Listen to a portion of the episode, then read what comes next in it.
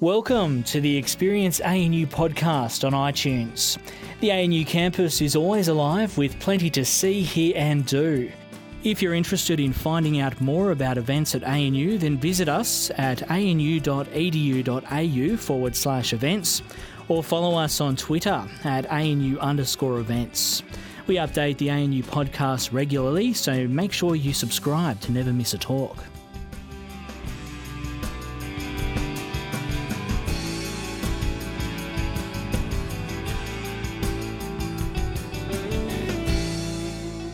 My name's Guy Murphy. I'm a director of the Mars Society Australia, and I'd like to, to welcome you all here tonight.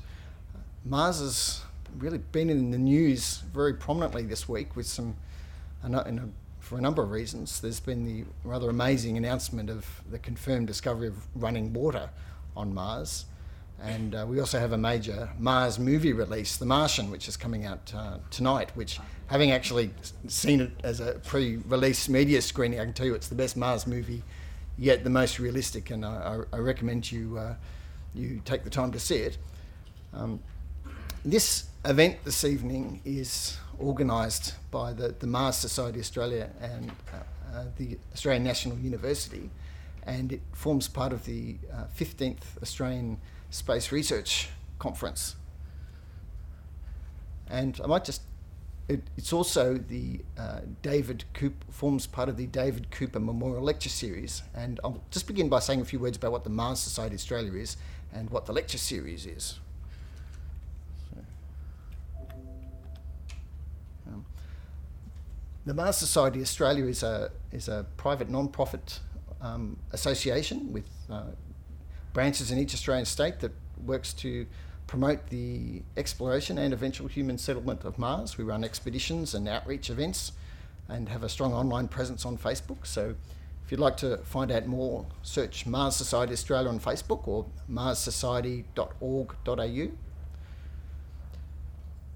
This lecture series um, was founded um, in commemoration of David Cooper, who is uh, Western Australian based co founder of Mars Society Australia and a very energetic um, space advocate who worked over, over many decades to promote space exploration in general, um, uh, as well as Mars exploration in particular. And this is the fourth David Cooper Memorial Lecture, and it's very fitting that we commemorate his memory by uh, perpetuating space advocacy and outreach uh, with this lecture series. I'll now, now introduce our speaker this evening, um, Professor Malcolm Walter.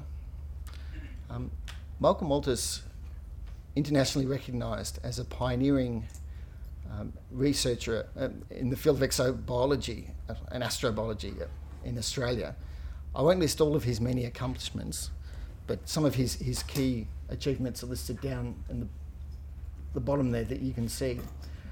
Malcolm actually spoke at the very first Mars Society conference in 2001 and uh, as a keynote speaker and has been a, a valued long term friend of the Mars Society ever since. So we're, we're very privileged and honoured to have him speaking to us tonight as part of this lecture series.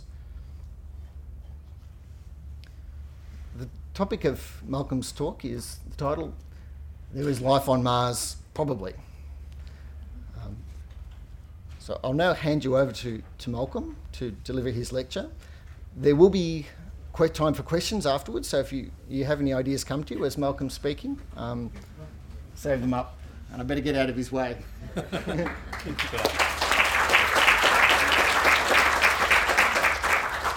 laser pointer didn't arrive, so this is it.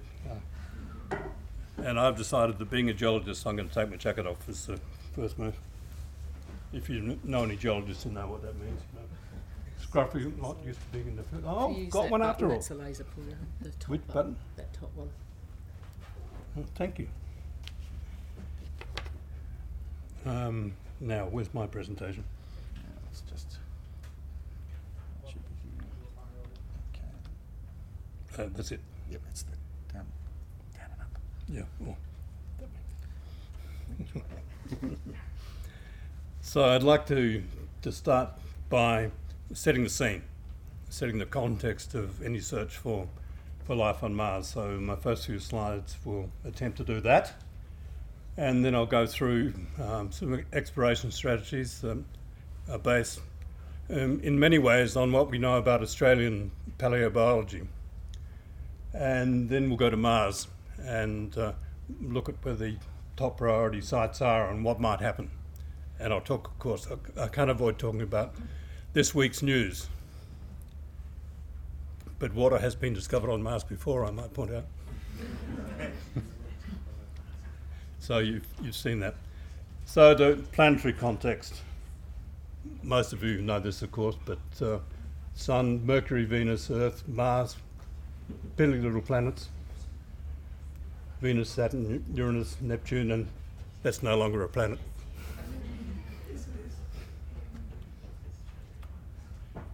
The terrestrial planets is a more interesting um, comparison here with uh, Mercury, Venus, Earth, and Mars. Mars is about a third the size of, of the Earth in terms of um, gravity particularly. And it, it's useful to point out that um, uh, Venus is about the same size and, and density and uh, so on as um, as the Earth, but it has a runaway greenhouse with uh, surface temperatures of 450 degrees centigrade. We're just right. We're in the Goldilocks zone, and and uh, um, Mars is frozen. the, the uh, search for life on Mars has a quite a long history, of course, and the the um, uh, Italian astronomer Schiaparelli, back in the 19th century, thought that he could see canals on Mars. And this is the German version of his map. That's 1877, I think. I can't read it from here. And then there are the canals. Some of these same names are still used to name terrains on Mars. You, you recognise them for those of you who work on anything to do with Mars, like Hellas, the Hellas Basin. So we've been thinking about life on Mars for a long time. Nothing new about it. And that was the idea that Mars was drying out, and so the Martians were working, digging canals to bring water from the poles down to the equatorial regions where they would uh, continue to live. And I was at a session today about um, off, off Earth mining. Well, there you go. The Martians have been doing it for years. I got my doubts about off Earth mining, by the way, but that's another story. But even up to the 1950s, when this image of, of Mars was taken from, uh, from a ground based telescope, there was still serious thinking about life on Mars because these colour patches change shape with the seasons. And so the natural thought was that they must be related to, to seasonal vegetation. And that was a perfectly reasonable explanation until it was discovered uh, just 10 years later that they're seasonal dust storms. But we've been thinking about life on Mars for quite a while. Now we know a lot more about Mars, of course. There have been 40, more or less 40 attempted missions to get to Mars in one way or another with uh, orbiters or flybys or landers and rovers. And we know Mars very well.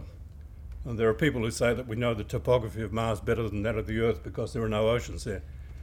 I don't, I've never seen the evidence for that really. Um, I don't know how that calculation is made, so I'm not sure about that, but pe- people do say that. We'll talk more about the features in, a minute. We even have a detailed geological map of Mars, though it hasn't been ground truthed, as geologists say, in, in, most respects. We've been to a few places there, rovers have been there, and of course, orbiters have, have looked down, but even the, the um, uh, information from orbiters needs to be checked on the ground, and it mostly hasn't been checked on the ground. So there's a long way to go. Another important uh, piece of context is if we're talking about life, life here, life anywhere else, we need to think about what life is. And we only have one example of life. And I like to say everything we know about life is based on a sample of one. Doesn't sound very scientific, does it? And that's the main reason for looking for life elsewhere. I'm not feeling very well at the moment, so forgive the voice. So, what this is, is um, a chart of the relationships of, of all life uh, on Earth with these representative organisms, comparing the, uh, the RNA and DNA of, of, different organisms. And you see three major groups bacteria, the archaea, which are like bacteria, and the eukarya, the things for sexual reproduction, and so on. But the point I want to make here is that um, on this chart, only the, these twigs here are macroscopic life, that is, life visible to the naked eye. So it's not the way, way we normally think about life. And the point is that most life on Earth now is microbial. In fact, most of the cells in your bodies are microbes, if you want to think about that. I've been staying with my daughter, who's, you won't mind, will you, Amanda? Who's had five children staying with her and they, they've all got diarrhea. so that tells you about microbes in our bodies. but the point I want to make is that now, even now, most life on Earth in terms of diversity is microbial. Another piece of context is the temporal context, the time context, the solar system, the, the Earth, 4.56 billion years old. It's clock representation in billions of years. Good evidence of life that I'll show you in a minute, back to 3.5 billion years. Tenuous evidence, evidence back in here, quite tenuous in my view. And it's not until we get all the way around here we get to the more um, common or recognizable form of advanced life, the shelly invertebrates, uh, though there are algae that go further back. Seaweed type algae, in my view, not in everyone's view. So that's the sort of uh, time context we're, we're thinking about. That becomes significant because the areas of Mars I'm going to t- talk about first are more than 3 billion years old. So we're, we're going to be back in this realm in here. So there, there's, there are two lessons that come out of that. Most life on Earth now is microbial and always has been. And I didn't emphasize this, but all life on Earth requires liquid water. So th- those are the two principles that are, are driving the exploration process for uh, life on Mars and indeed anywhere else. So the issue is, if we're looking for life on Mars, we're looking for microbial life. We've got a whole planet to explore. And that sounds a bit presumptuous. We're looking for something microscopic on a, on a planet. And somehow we have to narrow down the possibilities. It's an expensive place to get to, so we can't go everywhere. So, why do we think we can do that? Because we've been doing it in terms of, of fossil microbial life for 60 years. And one of the best examples of, of that is in the Pilbara in Western Australia. So, we're up, up in here. And this is a very simplified geolo- geological map of the Pilbara. And there's the scale, 100 kilometres. And this is a few years old, but these st- stars mark the positions of known fossils of various sorts that I'm going to show you in a moment. And so we do know how to find fossil microbial life on Earth. And that's what's guiding our exploration strategies for Mars and elsewhere. And one of the examples of that, and these are 3.43 billion year old rocks uh, in the Pilbara, are these things here Here's the scale, five centimetres. Uh, these um, laminated sedimentary rocks called stromatolites, and they looked like that when they were living, and they built up a continental shelf, just like the continental shelf off um, eastern Australia. So they were real reef-like structures that formed at 3.43 billion years ago. In fact, we know from other places that microbes can build reefs as big as the Great Barrier Reef, for example. So that's one interesting point. You might be looking for microbes, but the targets can be as big as the Great Barrier Reef. And we're very fortunate in Australia because um, in thinking about how to demonstrate that those laminated sedimentary rocks are in fact microbial reefs, we've got a living example in, in Shark Bay. And there I am in better times, next to subtidal stromatolites in, in Shark Bay. And these are hard rocky features that were built by microbes. And they're hard except for the upper millimetre or two. So there's a thumb for scale. And there's sand, and there's a microbial layer, a sticky microbial layer that traps the sand that is dumped on these microbes during storms. And a lot of cyclones pass through Shark Bay, for example. And because these uh, microbes are photosynthetic, they move up through the dumped sand layer to get to the light and uh, so make a layered structure like those layered structures in the Pilbara. So, so we know a lot about how layered sedimentary stromatolites form. And this is one of the best examples in the world. And these are the, the sorts of microorganisms that are particularly important in creating that layering. They're cyanobacteria, or used to be called blue-green algae. And the filamentous forms, that the scale is 10 microns, 10 micrometers, and unicellular forms.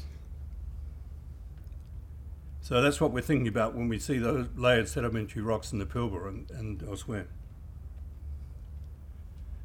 So let's look at that in a little bit more detail. Um, these examples of stromatolites in the Pilbara are 3.49 billion years old. In fact, uh, most people think that this is the oldest convincing evidence of life on Earth. There's a for scale. And there's a detailed geological map made by my colleague Martin van Kranendonk uh, of the area where these things occur. And there's a scale there. I think that's one kilometre. I can't read it from. Five, five kilometres, thanks. And these stromatolites occur in the blue layers there. And these black things, I'll show what, you, what they are in a moment. So there, there's a more detailed map of the same layers. There's a one kilometre scale in this case. And that's what they look like in the field. So these um, layers of sediment and cross-cutting layers of what we call dikes. These are former channelways for hot water that came up on the seafloor.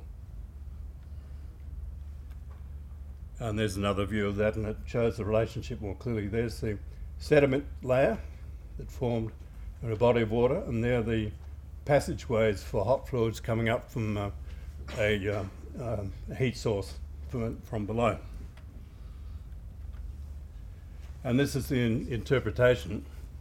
There, there was um, a volcano in a body of water, and it uh, essentially exploded, and the top top was um, that showing? There it is. Yeah. Top was blasted out, and you ended up with what geologists call a caldera. Uh, and there are the channelways for the, the hot fluids coming from a mag- magma chamber here, molten rock chamber down there. And the, the stromatolite structures that I showed you, 3.49 billion years, formed in that sort of environment. And we know that from the detailed mapping uh, and detailed interpretation. No, it's okay. Yeah, it's easier for me to stand. Thank you anyway. Um, we know that from the detailed mapping and also from the types of sediments that are associated with them. And one of our students, uh, Tara Djokic, um, discovered these uh, sedimentary layers just uh, last year as part of a master's research program. There's the scale. We're looking at a thin slice of rock under an optical microscope. And these extraordinarily fine, well preserved laminations are typical of what is called geyserite. That's um, uh, silica precipitate around um, a geyser.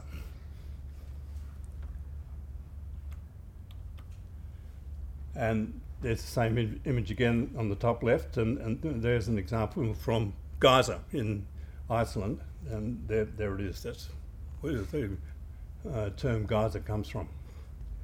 So that, that um, discovery of last year really cemented the interpretation of the uh, environment being a volcanic caldera. And we have a very nice example of something similar in New Zealand. That's White Island in the Bay of Plenty. White Island's about five kilometres in diameter. And there's the caldera in the middle, and the, the smoking fumaroles, as they're called, in the caldera. And that's the sort of th- thing we need to think about at North Pole. North, sorry, that's the uh, locality in the Pilbara. It's called North Pole, ironically the gold miners who worked there thought they might as well have been at the North Pole. And they weren't wrong except for the temp- temperature inversion. I've been out there when it's been 50 degrees centigrade and it's not much fun.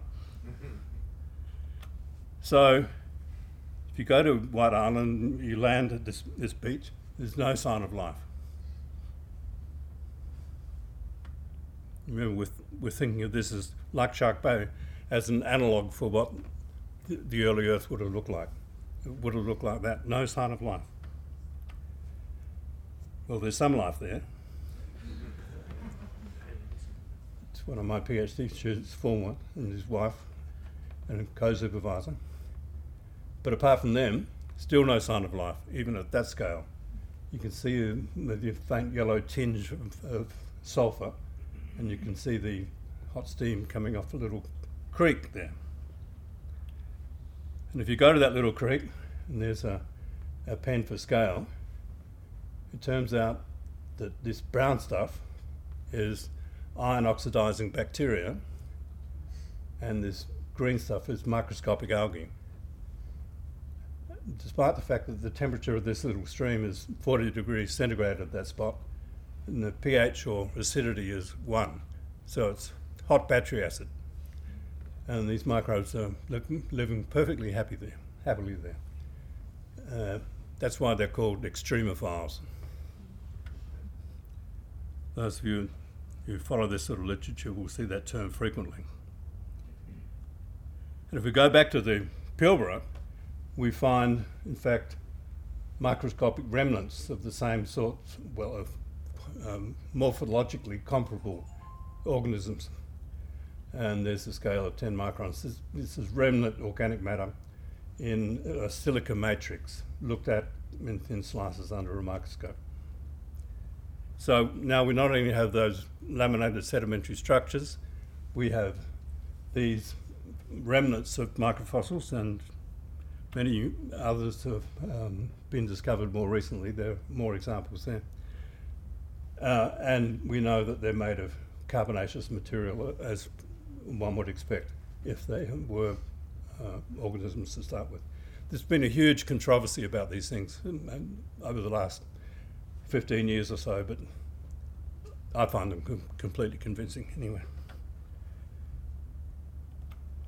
So that's the, our view of the early Earth, built up from all these sorts of observations. That's a classical um, diorama in the Smithsonian Institution in, in Washington partly based on, on observations from the Pilbara. Lots of volcanoes. The continents hadn't really yet assembled. So think of the Indonesian archipelago or the Hawaiian Islands. Um, stromatolites like the these things, stromatolites like the objects in the Shark Bay. Uh, and inevitably hot springs because there was water and there was volcanic heat. Now, that could equally well be a, uh, a picture of early Mars.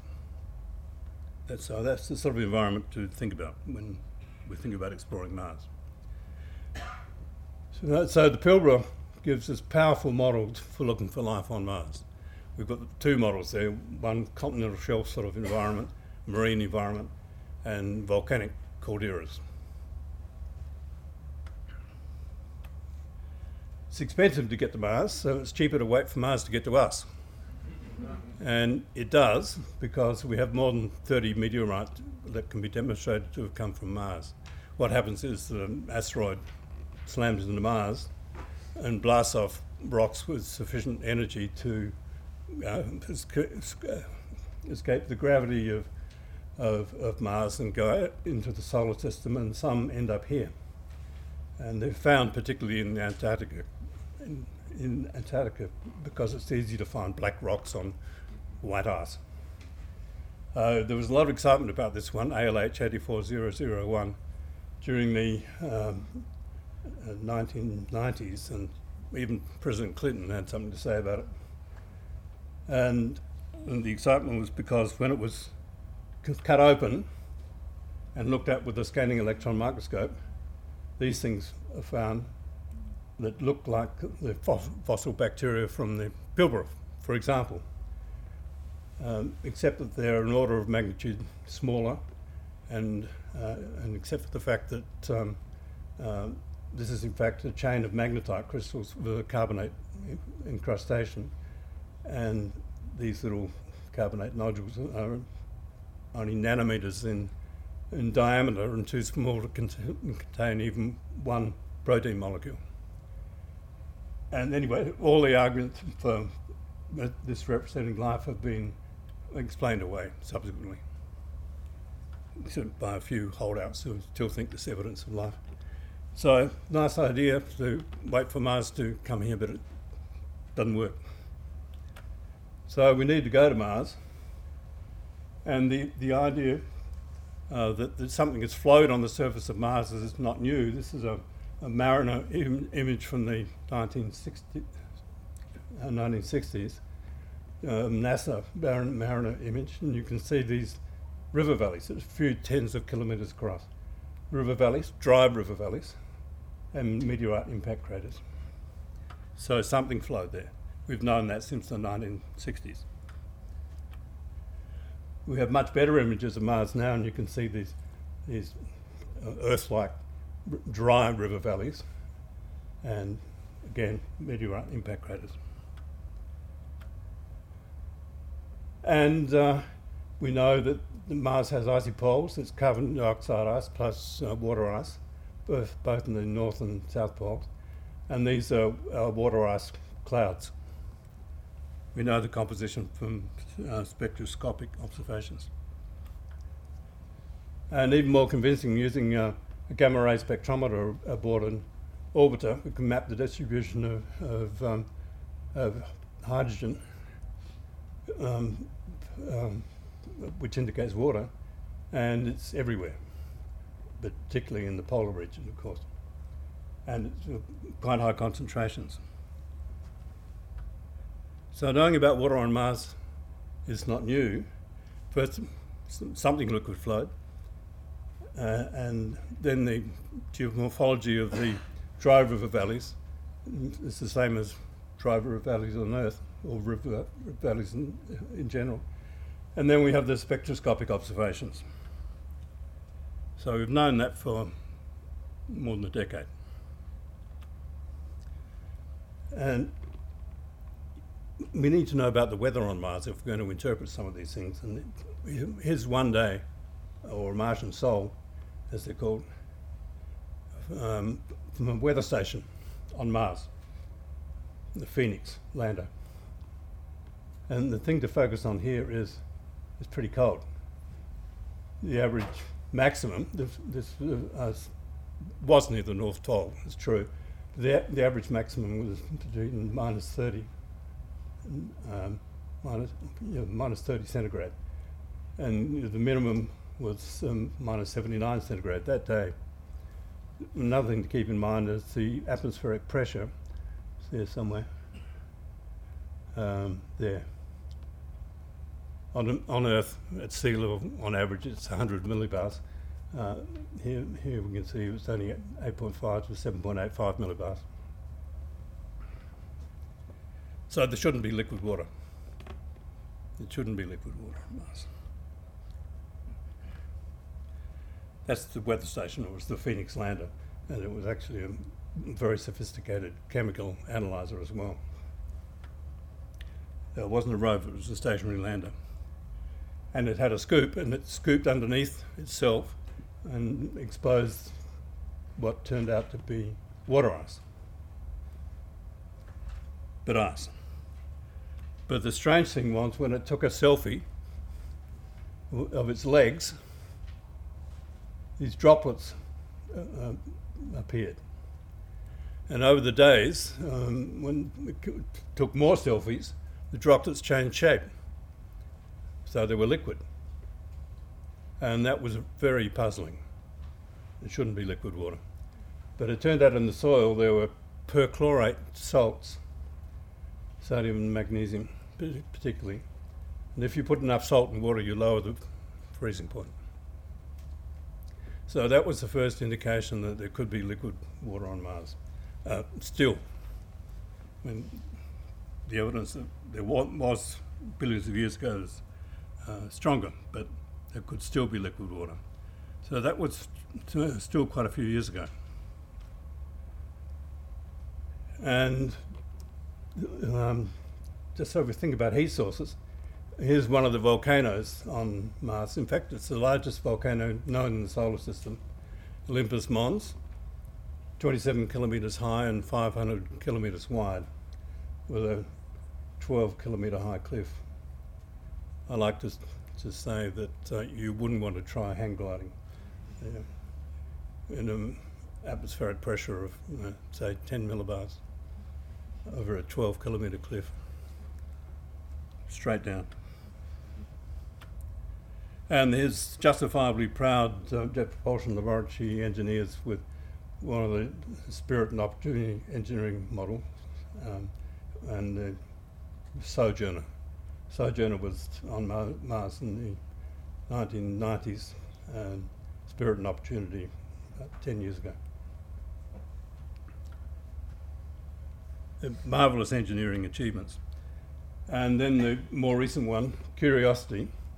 This is not a selfie, this is an artist's rendition Curiosity on Mars. It weighs um, 800 kilograms. And some of you have probably seen the, the uh, uh, film of, of the landing. Uh, the Seven Minutes of Terror, it's called as they landed 800, uh, 800 kilogram object onto the, the surface of Mars. And it's a highly capable rover with all sorts of uh, chemical analyzers and, and cameras. And it's busy on Mars at the moment. Now, I particularly like this image taken by either Spirit or Opportunity. You, it, there's the, the shadow of the uh, rover and what I want to draw your attention to is the names given to these rocks. And presumably the engineers and geologists um, uh, in NASA like to name rocks so they can orient their thinking about things. But also, uh, can be a long night, you might as well do, do something other than pay, play cards. But th- you might better re- read the names. But um, Kimberley, well, that could be northern Western Australia or, or it could be South Africa. Hamersley, that's definitely Western Australia. Wolf Creek, well, that's Western Australia. Um, Jackaroo, that's a pretty Australian name for a rock. Uh, can't read that one. Wallaby and Pilbara. And they were sitting there watching these images download and saying, what we're seeing is just like what we know about the Pilbara. So my, po- my point is that link and the role it's played in the, the exploration of Mars. It's a pivotal role. Now, uh, the Mars Reconnaissance Orbiter uh, has a, a camera called HiRISE, which is, uh, which has spectacular resolution. There's this, you see the scale; it's 1,500 meters across. And what that orbiter camera has um, discovered are these little channels, thousands of them, uh, which w- weren't known previously, on, on the flanks of impact craters in particular. And they change from orbit to orbit or season to season, so that um, there was evidence for something again flowing on the surface of Mars currently. This w- was really the first indication of flowing something on the, the surface of Mars now. And you can see where I'm getting, getting to um, concerning the recent press release. And the recent press release was about these streaks here. This is a 3D rendering of, of a, a 2D image um, released on Tuesday, our Tuesday. And this is what, uh, and they found thousands of these now, those, these black streaks. And uh, using the spectrometer on um, the Mars Reconnaissance Orbiter, they've been able to determine that the, those streaks contain hydrous minerals. That, that uh, it's a real achievement, just for the, the camera, but for the uh, spectroscopy as well, because the streaks are only about five metres wide, and it t- took some pretty clever mathematics to extract the spectral information from single pixels. And that's what's just been done. And so there are hydrous minerals in those streaks, and the streaks are currently forming. So that's the evidence for flowing water on Mars, and that, that's the big discovery. And if, of course, if you're thinking about life on Mars, and you've found water currently flowing on Mars, that's got to be a target. Another interesting thing, uh, and this information was released um, uh, probably about five years ago now, uh, using ground-based telescopes in Hawaii, the uh, Keck telescopes. Methane was detected in the atmosphere of Mars, again using spectroscopy. It was a very controversial um, interpretation. But recently, Curiosity has found methane at the surface of Mars. So I think this um, formerly very controversial interpretation has been at least supported. Where does methane come from on Earth? Um, two sources. It comes from volcanic emanations and it comes from methanogenic microbes. Two possibilities there. Probably the same two possibilities on Mars. So that's in, intriguing to say the least. Now, Mars um, is quite familiar to geologists used to working on Earth because they see all the same sorts of things. Layered sedimentary rocks. This could be the ring road around Parliament House here, you know, spot where you can look at layered sedimentary rocks and unconformity and so on. There's no Martian Parliament yet. More interesting to me is this uh, volcano on Mars, Nili Patera. There's two white patches which uh, spectroscopy show um, are opaline silica. Uh, so patches of opaline silica associated with a volcano. Where does that occur on Earth? Hot springs. And close up of some other interesting features on, on Mars, but I'll, I'll skip that. I can't, can't help but tell you about this. These are sand dunes on Mars. Um, um, Barkhan dunes, they're called. You, you get them in, uh, on, on, Earth as well. But on Earth, they're normally red or white, and they're, they're black. I'm not sure why they're black. And um, other evidence for flowing liquid, almost certainly water on Mars, is that there are uh, channels and, and deltas in some large impact craters. So I think there's abundant evidence for flowing water on Mars, and it's just that we've nailed it now, now in the last week,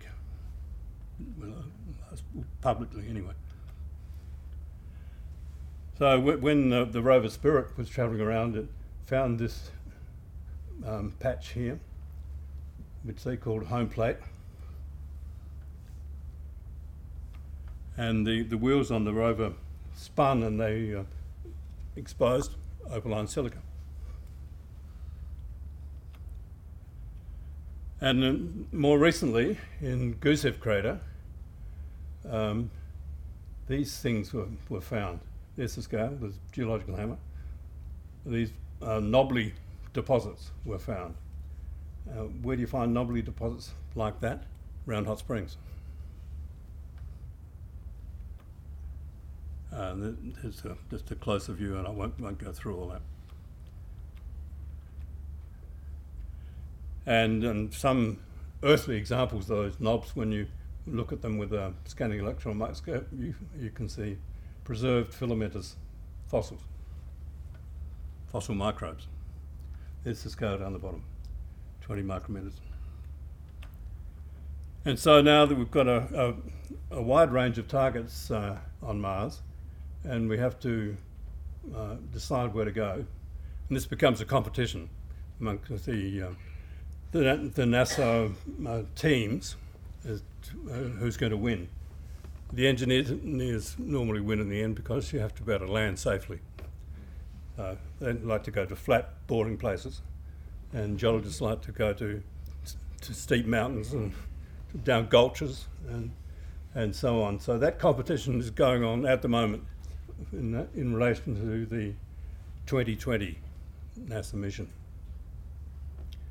And it's come down really to uh, either going to a delta, a river delta where there might be sediment that contains organic material, which could be analysed, or going to a um, uh, spring site. Um, that decision been, hasn't yet been made, but it will be made quite soon. Um, and I should make the point at this stage that there's never been a sample return mission. All the missions to Mars have been one way. And so we've, we've even though we've got some Mars meteorites, um, which are samples of Mars. We don't know where they came from, apart from Mars. And so you can't put together multiple lines of evidence that um, might lead to a, a, convincing conclusion. So, really, a, a sample return mission is, is, vital. And that's what the 2020 NASA landing will be working towards. But it's an incredibly expensive and difficult thing to do. And here's one mission architecture, as they, they call it. You have, have several launches to take up the various components of the mission, and they have to rendezvous around Mars, and uh, a vehicle has to land on Mars. It has to co- collect rocks that might have been cached in a previous mission.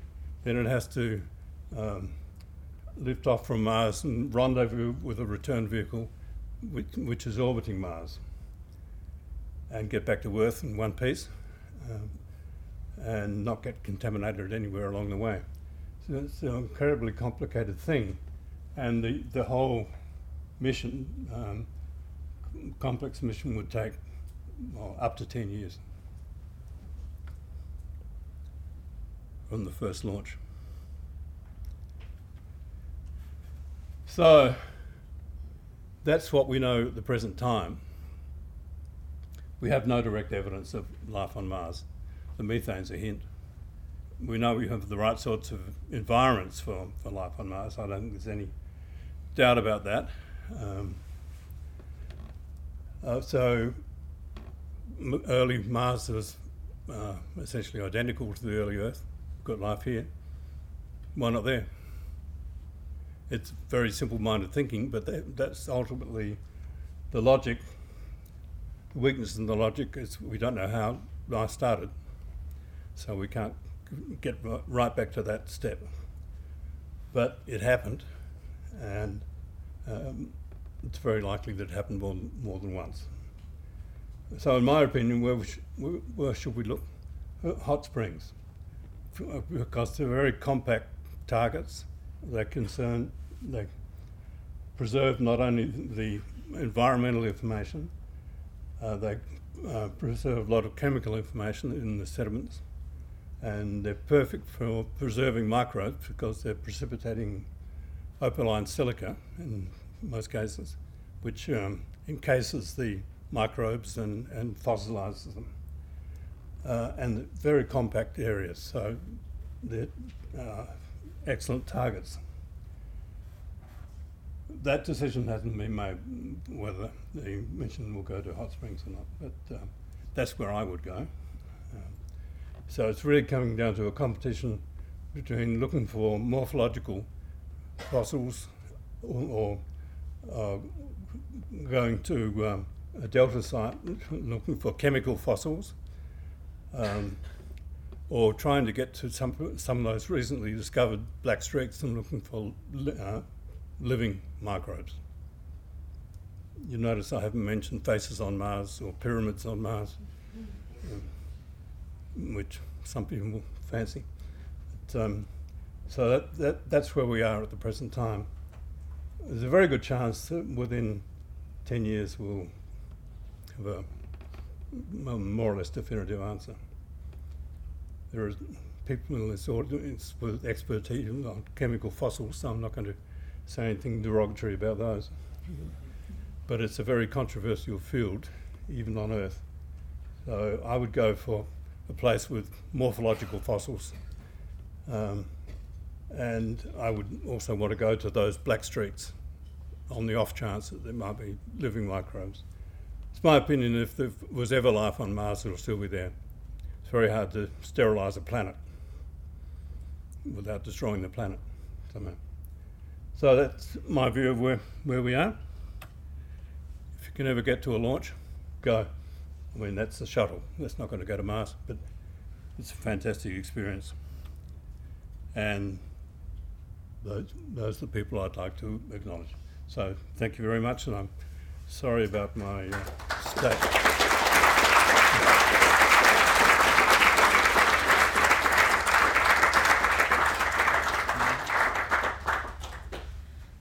Thank you very much, Malcolm. Um, we do have some time for questions if um, people have things they'd like to ask. Um, perhaps, yes, in the, in the front row. Um, you're mentioning that those sort of streaks look like flows of water. Is it li- it's not liquid water, is it icy water? And if you were to sample them, how do you know you're not going to contaminate it with like microbes from Earth? The second part is a very difficult one, one to uh, answer. Uh, yeah, liquid water. Um, the um, spectroscopy showed uh, abundant presence of salts. So it'd be the same as the Phoenix landing site, where the, the water was liquid because it it was briny. So yeah, there would be. There's good evidence that there was liquid water. Because ice can still flow, so could it not just be an ice flow? It could be. It could be. Um, yes, it could be an ice flow, but um, the chemistry shows that it could be liquid as well. Um, we had a, there's another question up the back. Uh, yes. Uh, when you say you expect to find life on Mars, do you expect it to be spontaneously created life, or life that has somehow been contaminated from Earth through you know, s- exchanges of asteroids? Oh yes, and I didn't answer your contamination question. Um, yeah, the contamination issue is um, well, it's twofold. You're thinking about natural contamination, perhaps. Yeah, but let- let's deal with um, uh, human-induced contamination first. It's impossible to sterilise spacecraft completely. You can make them very clean, but do the harsh thing uh, required to sterilise them, you destroy the, the electronics as well. So, so that's a big problem in in trying to sample living organisms on Mars. Very big problem. There might be a way around it, but it's not going to be easy. What you're asking about is natural contamination, planet to planet. You know, we've got Martian meteorites here, and their internal structure is uh, very well preserved, uh, demonstrating that you can get a me- meteorite from another planet um, without uh, heating the inter- uh, interior to the extent that you, you would just destroy. I'm not going to be able to go on much longer. Living organisms, but uh, so um, the first thing to do would be to do something to demonstrate whether or not it was a separate origin of life. And uh, with a fossil, that is going to be extremely difficult. Extremely difficult. It's not obvious, obvious how you would do it. With um, a living organism, it would be simple. But that, would be the ultimate goal to find a second origin of life. Should we? No, go on a bit longer, second. Another question? Uh, yes, the, the back. Um, scientists at NASA did a fair bit of work um, looking at those streaks and had come to the conclusion that it was carbon dioxide ice from the tops of the slopes that were sublimating and sliding down. Is this latest announcement as well as, you know, is, are these water flows um, happening as well as what they figured was dry ice or is it instead of? Uh, I don't think they ever came to the conclusion that it was dry ice. Uh, In the early days, that was a, a possibility that was considered, but that was before the good spectroscopy that is now available. So what's uh, new now uh, is the superb spectroscopy, telling us that it's uh, hydrous. There are hydrous minerals, water, water-bearing minerals um, and the temperature constraints and what we've learned from the Phoenix mission are all, all consistent with there being liquid water. Do we know how long, for how long the um, uh, liquid water was on Mars as rivers and lakes? Uh, we've only got a crude clock to use for Mars, and it's based on the cratering history of the Moon.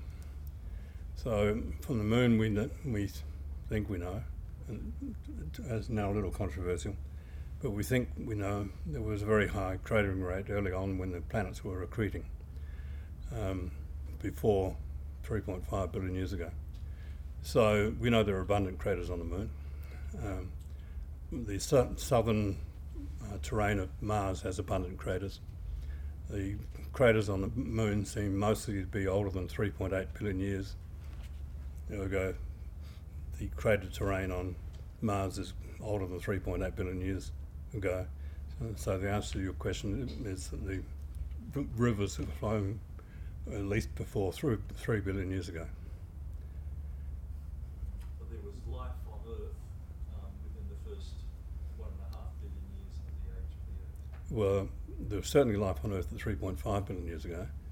Nearly everybody agrees with that. I agree with it. Some, some of my work. um, and there's putative evidence for life at 3.8 billion years, but we don't know when life started here because we have no rock, rock record to speak of before uh, 4 billion years ago. So, so we've got a 500 million year gap in there where we have no evidence. But that, that older record is preserved on Mars because there's essentially no plate tectonics on Mars. Plate continental drift, is what has destroyed the early record here on Earth. I'll hang in there for. I'll hang in there. I'm hanging there. Is there any uh, evidence of, of current sort of geothermal activity? I know there's no plate tectonics, Yeah, well, that, that that's interesting, and um, I've been puzzled about that. Um, if you think about that image of Olympus Mons that I sho- showed, the giant volcano, there are very few craters on the top, and that caldera on the top of Olympus Mons is about the same size as Yellowstone National Park. It's about um, 70 kilometres wide, with perhaps two or three craters on it, and it looks like um, there are young lava flows. That's what it looks like to me, anyway. And so there's a bit of a dilemma there. That's not consistent with the um, interpretation of the cratering record.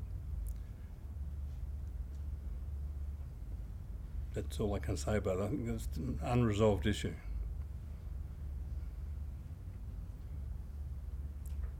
Well, we don't know everything about the Earth- the Earth, let alone everything about Mars. Yeah, Got a way to go.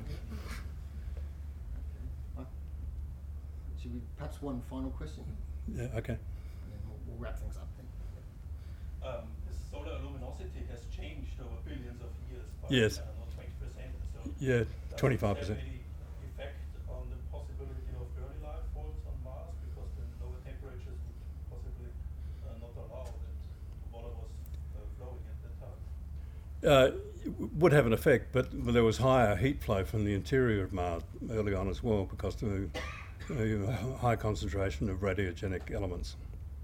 So the two yeah, compensate. Mm.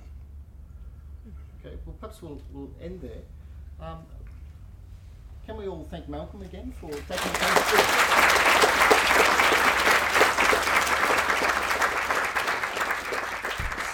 We hope you enjoyed this talk. Did it inspire or even provoke you? Let us know via Twitter at ANU underscore events. If you're interested in learning more about the research and ideas that come out of ANU, then why not consider a free subscription to ANU Reporter magazine? ANU Reporter tells the stories of the greatest minds in Australia, brightest students, and finest alumni. Visit news.anu.edu.au forward slash publications and click on the ANU Reporter magazine link to find out more.